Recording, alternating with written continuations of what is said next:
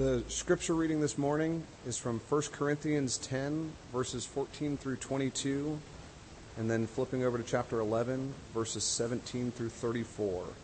And this can be found in the Blue Pew Bible on page 957.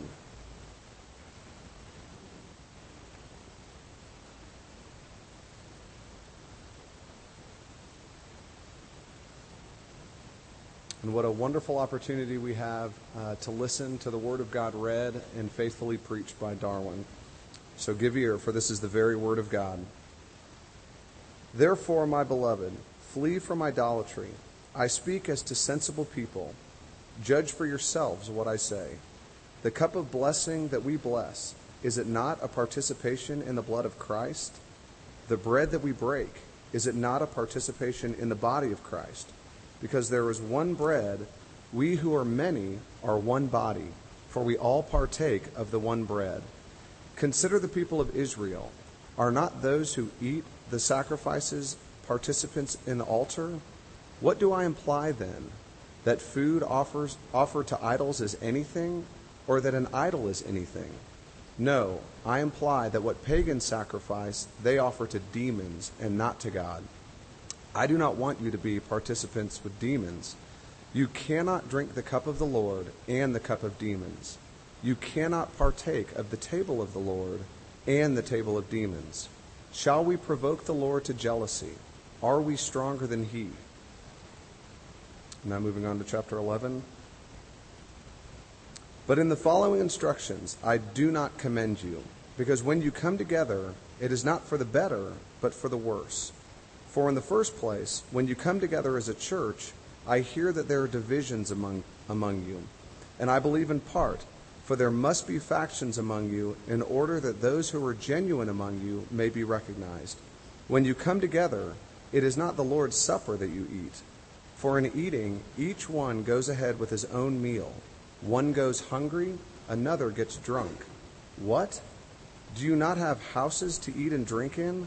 Or do you despise the church of God and humiliate those who have nothing? What shall I say to you?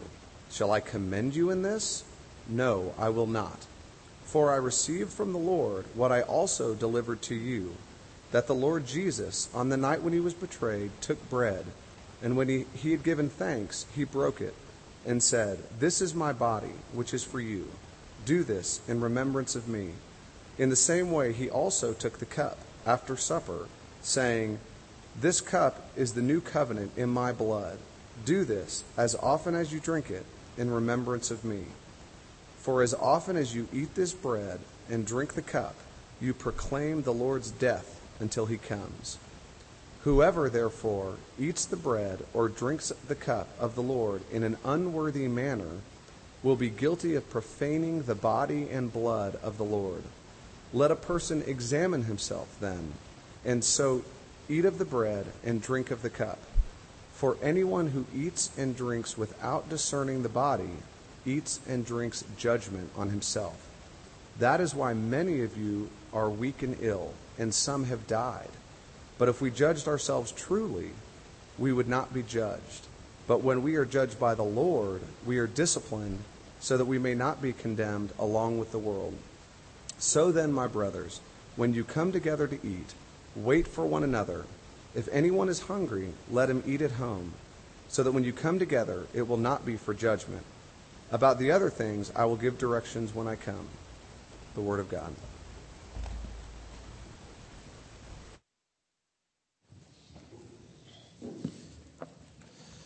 Let's pray again as we come to the Word. Lord, we must have your word and we must have your spirit uh, so that we can lay hold of this word, so that this word will lay hold of us, so that we, Lord, will enter into it and believe it and live it out in our lives. Thank you that you give your spirit abundantly to us in Christ Jesus. Amen. All right, we are about to begin. Uh, weekly communion. Okay, there I said it. um, we are going to have it on the third Sunday. We're going to start this next Sunday and have it on the third Sunday until the end of the year, and then we're going to start full communion in January. That's my introduction. I thought that would be interesting enough for an introduction just to say that. Uh, this sermon is to help prepare us to that end, all right? Uh, we're going to talk first about what the supper is and what we do in the supper so that we can rehearse in our minds what it is and, and, there, and then from that see why it is so important that we do this frequently. Uh, and then at the end, I'm going to talk about uh, what to expect for this next Sunday and some changes that we will make. So, three things I want to lay before you.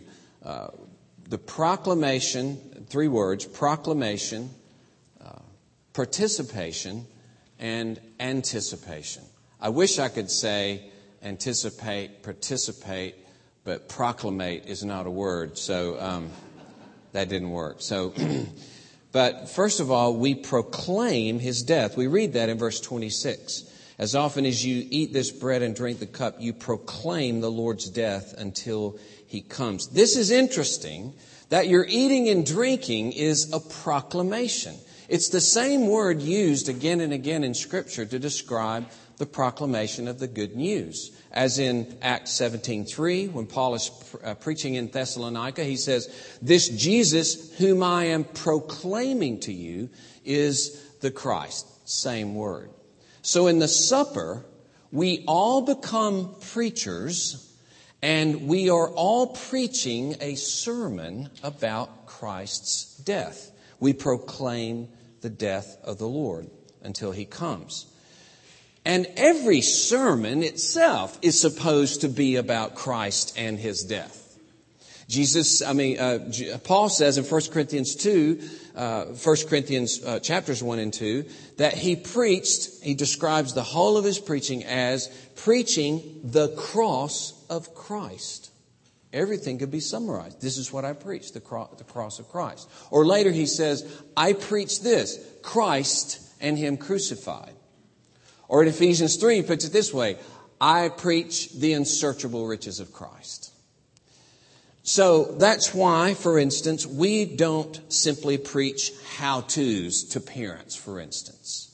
We seek to show how Christ and his death mean everything to your parenting. That Christ is your resource and example for parenting. That His forgiveness is critical in the midst of your struggles and failures in parenting. And that His death and resurrection mean new life as a parent. We preach Christ as we preach about parenting and anything else. This is the core and goal of all preaching, no matter where in the Word we are preaching. So, there really are two proclamations of Christ uh, the, the proclamation of the Word and the proclamation of the supper. There are really two sermons one with words, one with symbols. We hear the first proclamation, but we see and smell and touch and even taste and eat and drink the second proclamation. But it is a proclamation. Both are about Christ and Him crucified. So you could say that the Lord's Supper is God's audio visual, right? It goes from eye, or it goes from ear to eye, from the CD of the sermon to the DVD of the Lord's Supper. That's maybe one way to look at it. Uh, James Smith says it is a tangible display and performance of the gospel. A display and performance of the gospel. He goes on to say, it's as if the story we have been hearing and rehearsing in the first part of worship now comes with live illustrations. The live illustration and proclamation of the supper. But interestingly, this uh, is not simply an audio visual, this proclamation of the supper. It's like a hands on museum, right?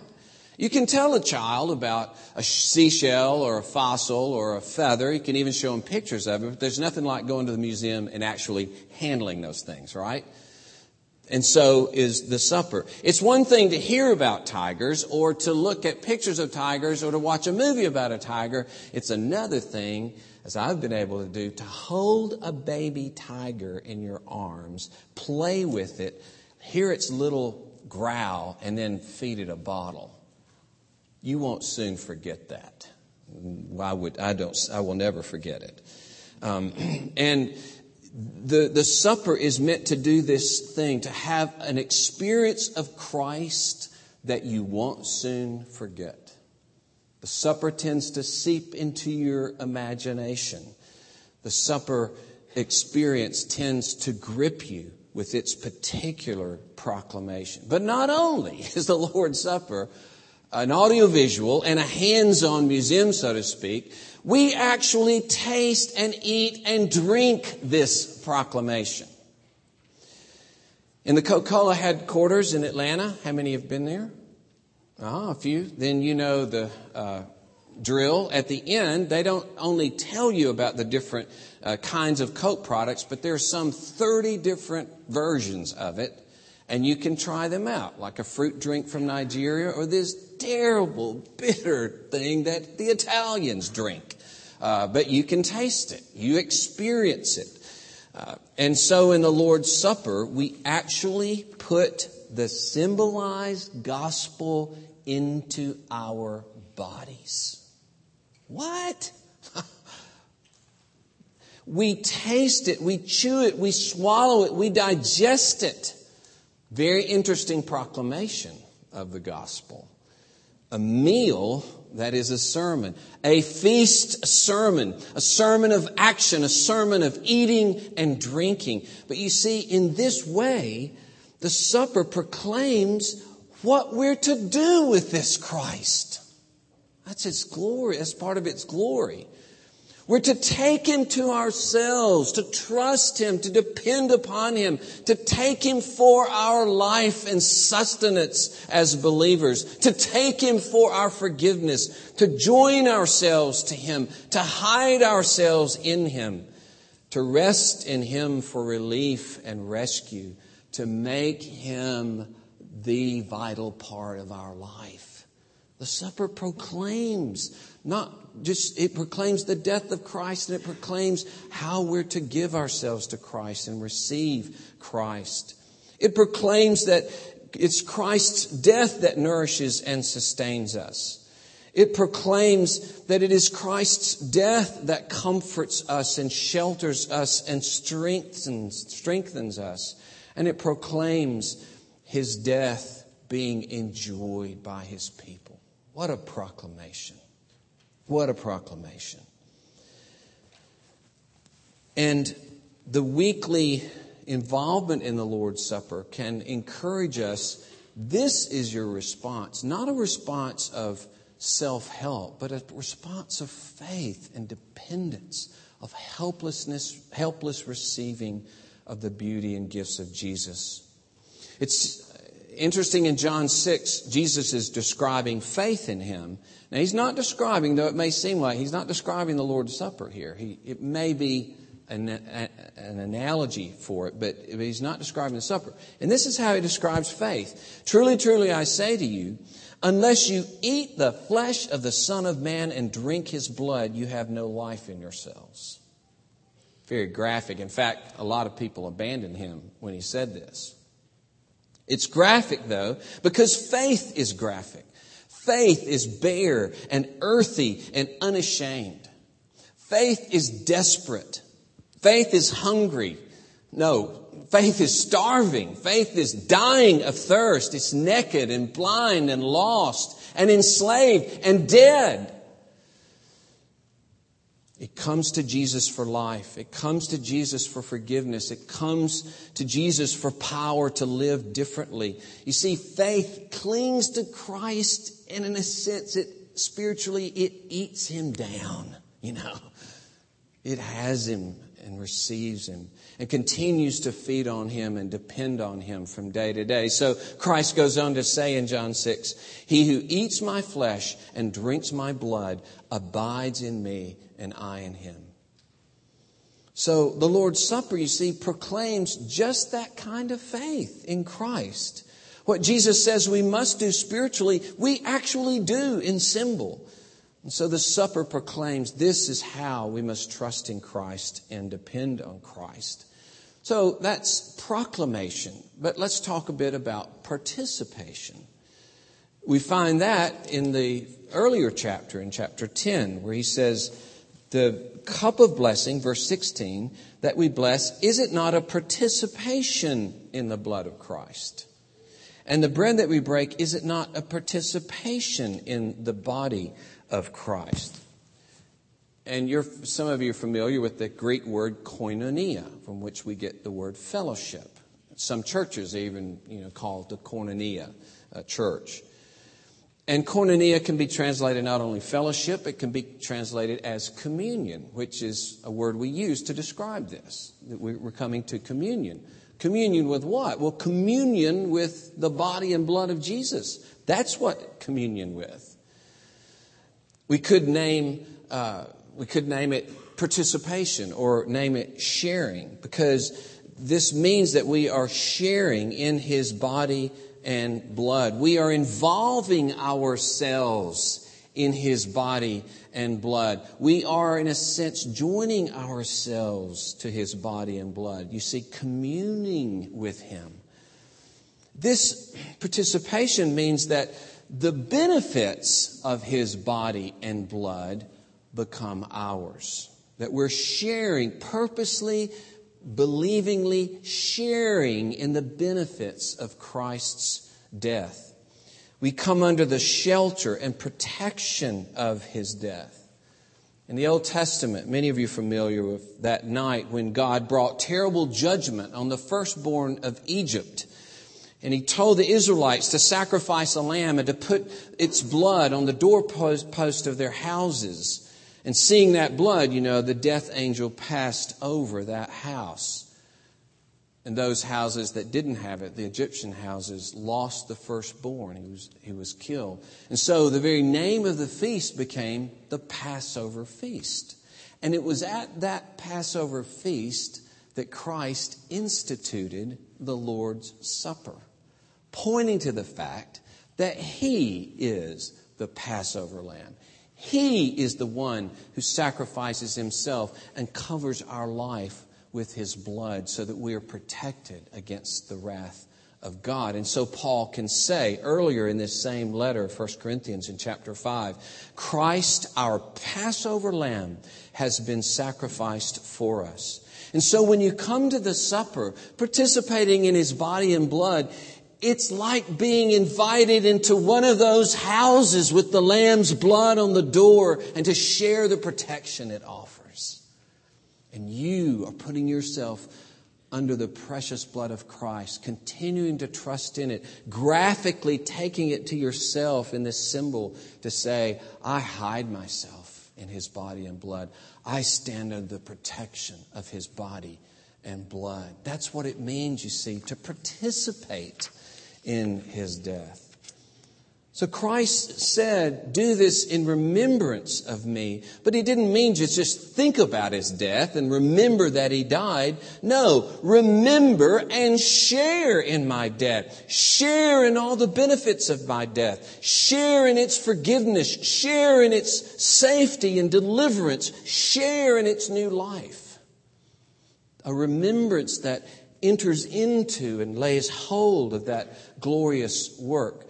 And it's important to remember that these benefits come to us only through faith. There's not some magic thing about the elements that get grace into us, you know, that, that get Christ into us or get his benefits into us.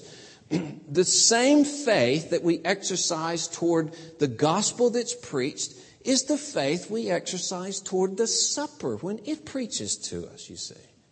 It, we're, we're simply responding to the revelation of Christ's goodness to us in the supper. Whatever is proclaimed of Christ in the Word is proclaimed to us in the supper. The seeing and smelling and touching and eating and drinking aren't magic ways to get Christ in me. It's a proclamation to be believed. You see, the supper further persuades us of the truth of the gospel. It comes alongside that gospel and says, you must not ignore this. You must believe this. This is real. This is true. This is for you. Take it. Have it. You see, it won't let you go in a sense. It won't just let you go on your way, but it, it demands an immediate response, an immediate coming to Christ, an immediate closing with Christ. It, it further calls us and turns our head and catches our attention with that same gospel. It further convinces us and it further assures us of this good news. And that's why it's called a means of grace. It's listed in our confessions as a means of grace, taking us through the physical motions, even that encourage us to take Christ and receive Christ and feed on Christ and depend on Christ. It encourages us to share in everything Christ has done for us. It's interesting, the Belgic Confession says that in the sacrament, He is better presented to our senses. And you might not think that's important, but it is important because you've got senses, you're an embodied creature. You're flesh and blood. We're part of this creation. And that is important that the full, uh, the full humanity be engaged. And so it says he's better presented to our senses. The physical presentation of the same Christ that's presented in the word of the gospel. And so it encourages us. The supper basically says, look at him, touch him, taste him, take him. The supper says, He is yours, as sure as this bread and wine is yours. And so it nourishes your faith, it builds up your faith.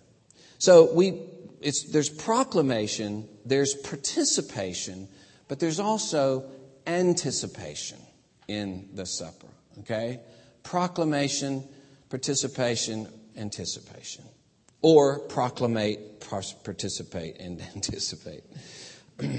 Because Paul wrote in that uh, verse we looked at first, as often as you eat this bread and drink the cup, you proclaim the Lord's death. And he has that little phrase, until he comes. Until he comes. So the implication here is that though we share in his death, we certainly don't share in a dead Christ. Okay? Very important.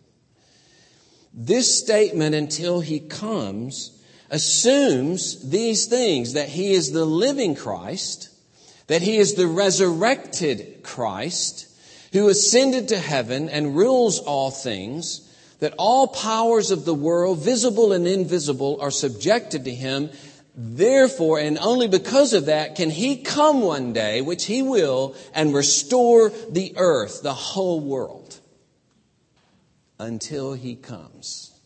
This living Lord over all. When he died, he said, It is finished. Sin was paid for. He fully suffered the wrath of God in the place of his people. And as you've heard before, the Father's resurrection of Jesus was basically his amen to Christ, it is finished. Absolutely, it is finished. As though the Father said in the resurrection, Go, free, mighty warrior, mighty Savior. Go forth into new resurrection life that you have won for your people. And so, as the mighty resurrected one, He comes to us to bless us in the preaching of the word and the preaching of the supper. And because he is the Lord of all creation, nothing can stop him in this moment from applying his death to his people in the word and in the supper. Nothing can stop him. He is Lord. That's pretty encouraging when you come in and wonder, wonder what could happen today. Well, how could it not? He's Lord and he's bent on blessing his people. And he's given us the word which proclaims this good news and this symbol which assures us of the reality of that good news. Nothing can stop him from enriching us with all the benefits of everything that he has done. And so we come to the supper expecting this living Christ to be present with us and to commune with us and to provide all that we need for life and godliness. This is supper with the King.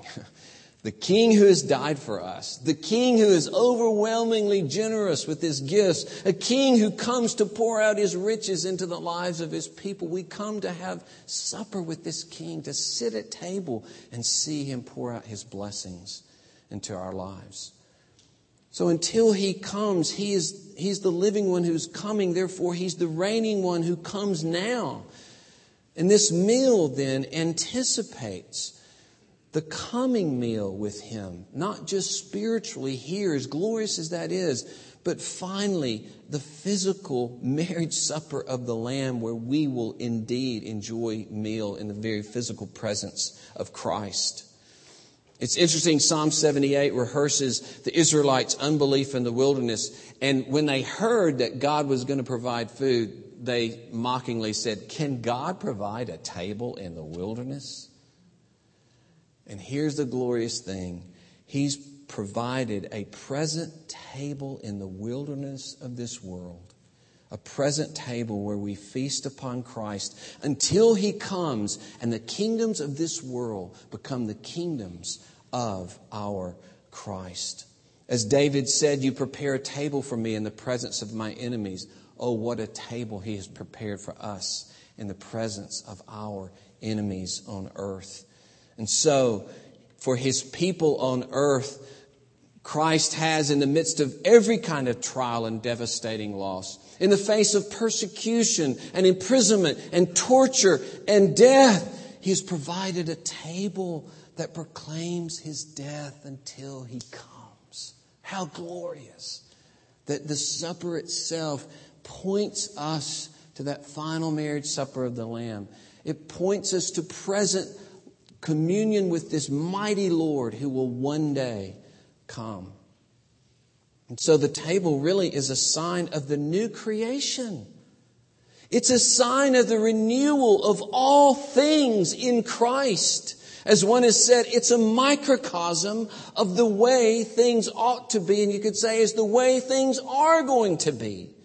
We reconcile to God and reconcile to each other.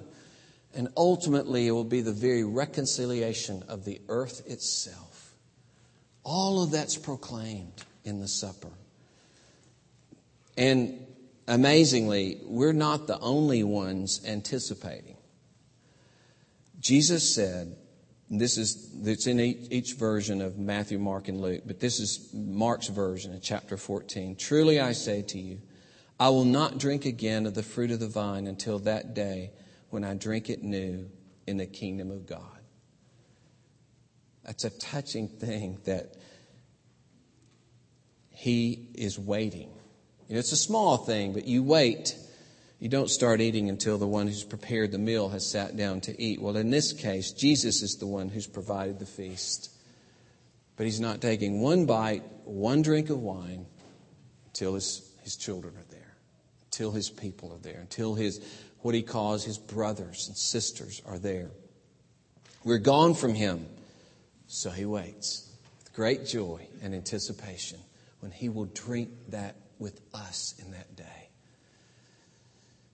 If Jesus is anticipating that, certainly we get to anticipate it. And it gets to sweeten our days as we participate in this symbol, this down payment, this foretaste of that final glorious feast that we will have with Christ. So, there's proclamation, participation, anticipation. And hopefully you can hear from these things that, well, given all of these rich things that are there in the supper, why not have it more often? Why would we close ourselves off to participation and in the supper in this way? Why would we not proclaim him every Sunday in the, sum, in the supper? And if we withhold the supper, we have to ask are we uh, weakening the faith of our people because they don't have the strength of the supper? And your elders, after a long time of consideration, have concluded yes, we do need to have the supper every week. Now, we I have a paper, it's an eight page paper, 125 copies, it's on the table outside, that discusses frequency. Okay? Why should we have it every week? And try to go into more detail uh, than we've provided here. I, I, we try to show how the confessions have held it forth as a means of grace, and therefore, if it's a means of grace, let's let's take that means of grace. Uh, I talk about how it orients preaching in the right direction to to focus upon Christ. Preaching mustn't be a boat that drops you 500 yards from the pier of the Lord's Supper, but bring you right up to the pier with its preaching of Christ. Um, and then we, we talk in there about uh, how it, le- it, it, allows a, this immediate time of response to Christ and, and teaches us how to respond to Him in the gospel, to depend upon Him. It's not our own strength.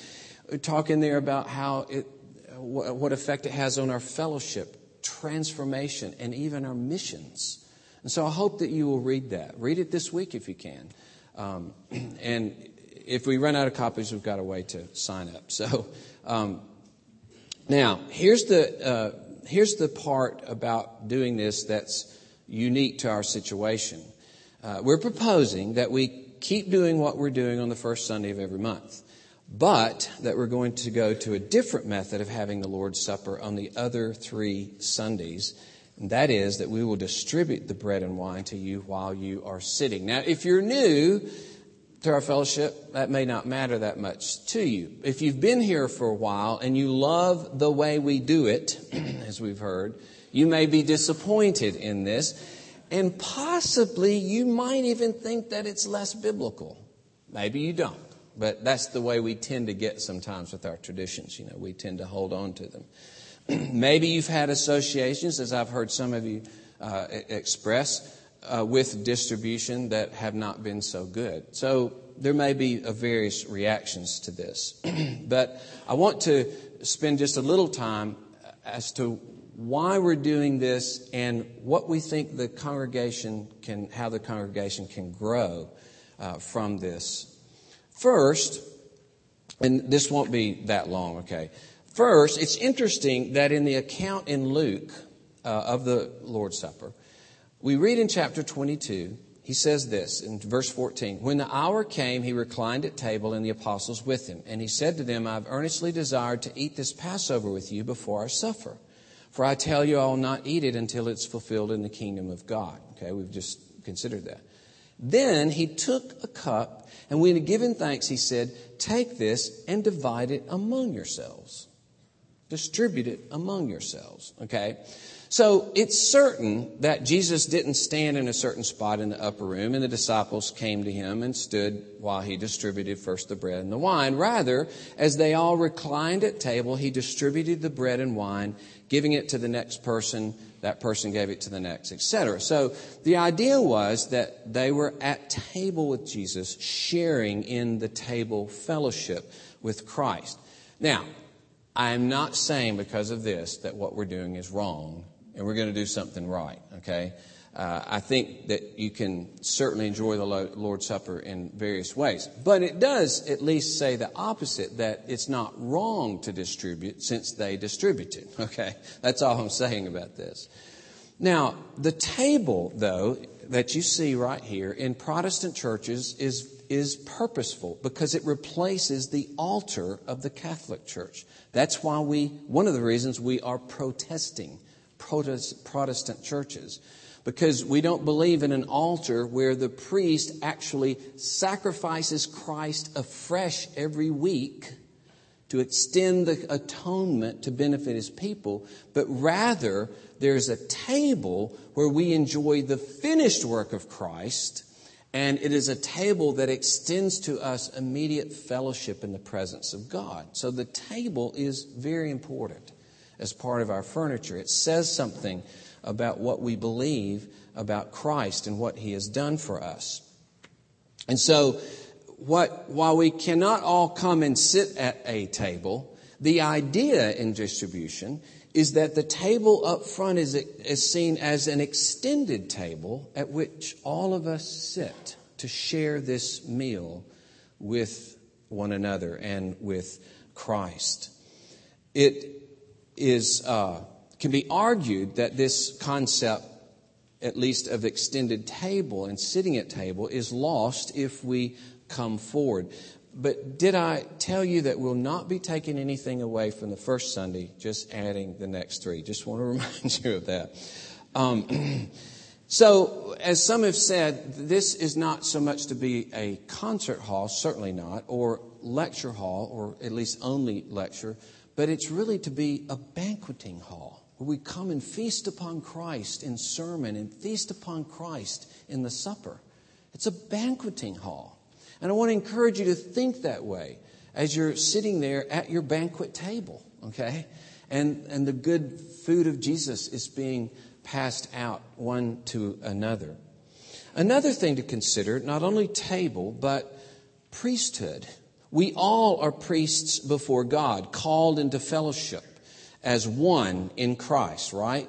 And so we have a ministry to each other. And neatly, I think, this is reflected as the bread is passed out and as each one of you hold the plate for the next person. And as we're going to encourage, uh, to even speak something like the body of Christ or the peace of Christ is yours. And so you have this personal ministry in each other's lives as you pass the plate, a personal participation in this ministry. We may provide suggestions in the bulletin, or we may even give a particular phrase that we use on a given Sunday and say, This is what we're going to speak to each other uh, today. Um, and so, being at table, though, you see, is, is important to think about sitting with the king at his table. That's so gl- glorious. We talked about Mephibosheth recently, being invited into King David's uh, uh, table and, and eating there. And that's what's happening to us Mephibosheths, sitting and eating at the king's table and distributing and speaking to each other glad words of our joint participation in this table. And so we hope that in this way it can share the covenant meal in a more deliberate way and, and uh, participate. And also this shows that we elders are not the priests and that you have to come down and get it from us. Now, we don't have that theology of the Catholic Church where the priest is the sole conduit of the grace of God. But coming forward can make you think that. You might get the wrong idea of that, you see. And so we're uh, purposely going to break from that so that you can see we all are priests before God and uh, we all participate in this. Now, all that being said, on a practical level, we're thinking this way as well that distribution is going to be physically easier and more concise for us as a congregation. Now, that doesn't constitute a reason, especially if it would sacrifice a scriptural command or practice or if it would jeopardize the benefit of the supper. But a couple of things to think about in connection with that. Um, one is that we abbreviate our service on the first Sunday of each month when we have the Lord's Supper as we do. And so there's less of that rich liturgy that we all enjoy. That would have to be done maybe every week. And then on top of that, we don't do uh, certain announcements. We don't, well, we don't do ministry moments and we don't do baptisms on the first Sunday. Well, now when do we do them? Well, it's really going to extend things out to put them uh, as in the same days that we have the Lord's Supper in this extended way. Um, and so, if, and as we're growing, that's going to get even longer. Or if we had to one day split into two services, then the arrangement of service, Sunday school service, is going to mean more concise uh, way to do this. So, um, distribution seems to take nothing away from what we're doing on the first Sunday, but it offers something to the congregation. Coming down front allows personal interaction with the elders and a unique opportunity for the elders to minister the gospel. But distribution teaches that we're at table with our Lord, having a fellowship meal with Him, and enables you to directly relate to one another and to minister to one another. Um, so we're hoping that this will allow us to keep a rich service and have the Lord's Supper on those days. It also helps uh, with our, our children, the management of children. We don't even have uh, children's or, or junior church on that first Sunday. And so this would allow us to keep that on the other Sundays as well. So that's enough uh, little uh, office keeping, so to speak. We're going to give it, as I said, a try just on the third Sunday of each month for the rest of this year. Kind of our trial thing, try to learn about it, try to get used to it a little bit, starting with this Sunday coming up. And actually, tomorrow night, we're meeting with the deacons, the elders are, uh, 30 minutes before their meeting, to do a dry run, to learn how to do this and, and try to get ready for this. So, this is uh, it's involved uh, a lot for Sally Cucum, who prepares our the Cucum family that prepares the Lord's Supper for us, and may mean the involvement of more people. So there are a lot of things that we have to consider in, in doing this. Um, but I want to encourage you that its bark may be worse than its bite. Okay, that you who want our present practice to be extended may be surprised that you receive a great benefit through this method as well. And you who don't want the Lord's Supper more than once a month because this seems a little heavy to do this every week, uh, may be surprised that this version gives you a rich experience without the uh, length of time that may not be attractive to you. And just remind you of the statements that we've all made. Support the church in its work and worship to the best of your ability. And submit to the government and discipline of the church. Or if I, I rewrote it, I would put submit to the care and oversight of the church. So we're asking you not just to submit reluctantly, you know. Okay, I'll try it, but I ain't gonna like it, you know. Let's not have that attitude, right? Uh, or even a neutral you know, well, I'm, I'm just not going to like, you know, I'm not, I'm not going to really get involved in. But I would hope that you'll welcome this.